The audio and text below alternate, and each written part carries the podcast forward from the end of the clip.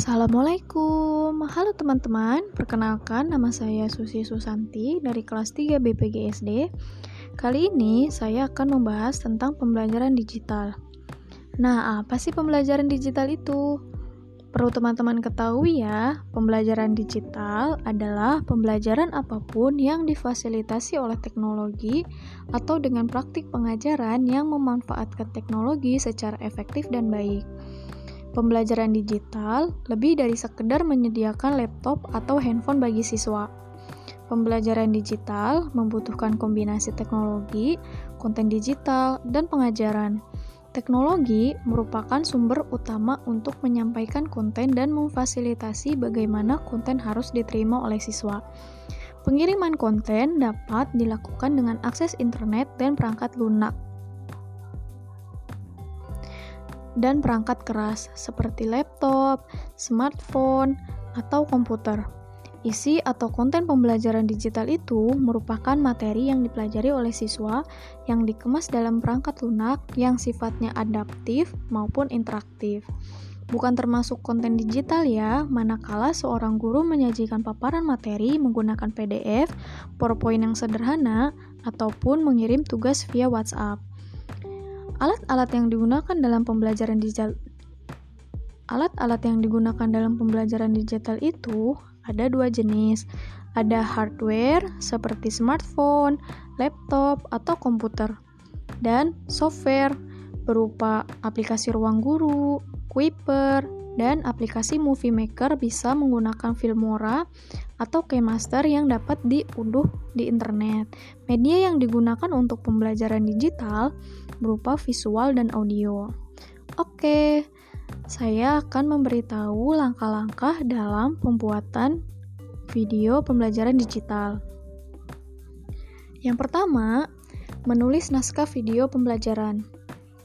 Pembe Pengembangan konten media video pembelajaran sudah selayaknya diawali dengan penyusunan naskah. Naskah adalah tahap rancangan atau pedoman dalam pengembangan konten media video pembelajaran, berisi urutan visual adegan, materi pembelajaran, serta kombinasi audio narasi, musik, dan sound effect. Membuat naskah video pembelajaran diawali dengan mengidentifikasi siapa sasaran dan topik apa yang akan diangkat. Kemudian menuliskan garis besar naskah ke dalam sebuah sinopsis dengan menguraikan alurnya secara terperinci. Langkah pertama untuk menyusun naskah video pembelajaran adalah melakukan analisa kurikulum. Kegiatan ini dilakukan untuk menjabarkan kompetensi dasar yang ingin dicapai menjadi indikator pencapaian kompetensi yang lebih terukur. Selanjutnya, indikator pencapaian kompetensi yang telah disusun dikembangkan menjadi tujuan pembelajaran yang akan dicapai oleh peserta didik. Tujuan pembelajaran inilah yang kemudian dikembangkan menjadi materi pembelajaran yang akan menjadi sinopsis video pembelajaran. Sinopsis merupakan ringkasan cerita yang diperlukan untuk memberikan gambaran secara ringkas dan padat tentang topik atau materi yang disampaikan secara keseluruhan dalam naskah video pembelajaran. Dari sinopsis yang telah dibuat, selanjutnya dirancang skrip video yang merupakan uraian alur penyajian sebuah naskah video pembelajaran. Dengan sinopsis dan skrip inilah kita dapat mulai menulis naskah video pembelajaran. Naskah video pembelajaran dapat disajikan dengan membuat tabel minimal 3 kolom, berisi penjelasan visual dan audio yang akan ditampilkan. Kolom visual bisa berupa gambar, animasi, atau cuplikan rekaman video, sedangkan audio bisa berisi rekaman suara atau narasi serta kombinasi musik dan sound effect.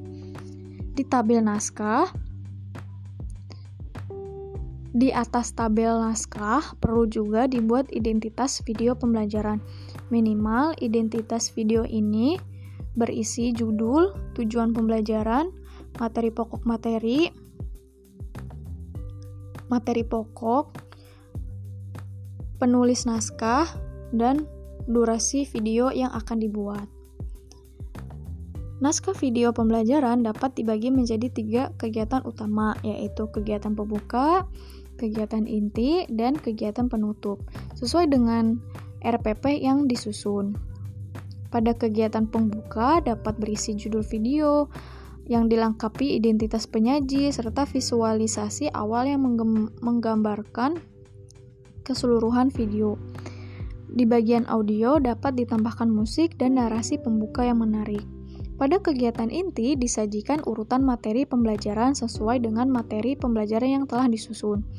Urutan kegiatan inti harus dibuat terperinci untuk memudahkan proses rekaman.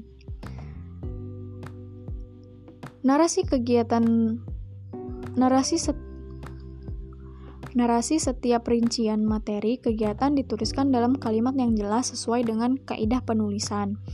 Sebelum proses rekaman, perlu dilakukan latihan pengucapan narasi agar menghasilkan intonasi yang baik dan artikulasi yang jelas. Kegiatan latihan ini dapat dilakukan depan cermin atau menemukan mimik wajah yang tepat depan menarik. Pada kegiatan penutup dapat dituliskan naskah dapat dituliskan naskah berupa kesimpulan dari video pembelajaran yang telah disajikan. Karena merupakan skrip akhir dari video, perlu dituliskan naskah terkait rekaman visual yang akan diambil dan narasi salam penutup yang akan disampaikan. Lalu, yang kedua itu proses rekaman video. Idealnya, dalam proses rekaman diperlukan peralatan seperti kamera, mic condenser atau audio recorder, tripod untuk meletakkan kamera agar tidak goyang, serta lighting. Untuk proses rekaman ini, guru dapat dibantu oleh seorang rekan yang akan menolong mengoperasikan peralatan rekaman yang akan digunakan. Jika proses ini akan dilakukan sendiri oleh guru, maka butuh effort tinggi maka butuh effort tinggi untuk konsentrasi pada hal teknis pengoperasian peralatan dan perekaman video serta penyampaian narasi.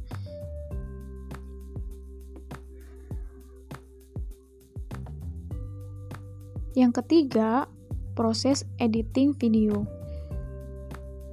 Proses editing video adalah proses memadukan penggalan-penggalan rekaman video dan audio menjadi satu kesatuan yang utuh. Proses editing ini dilakukan untuk menambahkan gambar, animasi, maupun teks keterangan yang disebut dengan caption.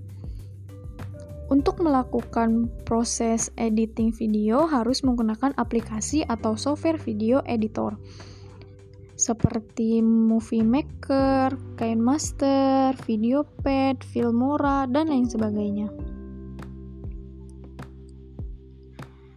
Nah, kira-kira apa saja ya manfaat pembelajaran digital? Manfaat Yang terakhir, ada manfaat pembelajaran digital.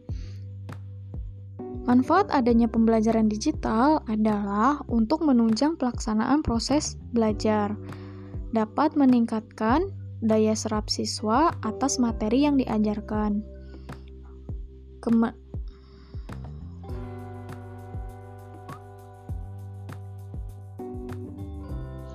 Meningkatkan kemampuan belajar mandiri siswa, meningkatkan partisipasi aktif siswa, meningkatkan kualitas materi. Oke, sekarang teman-teman sudah tahu kan mengenai pembelajaran digital. Semoga yang saya sampaikan bermanfaat untuk teman-teman ya. Terima kasih dan sampai jumpa. Assalamualaikum warahmatullahi wabarakatuh.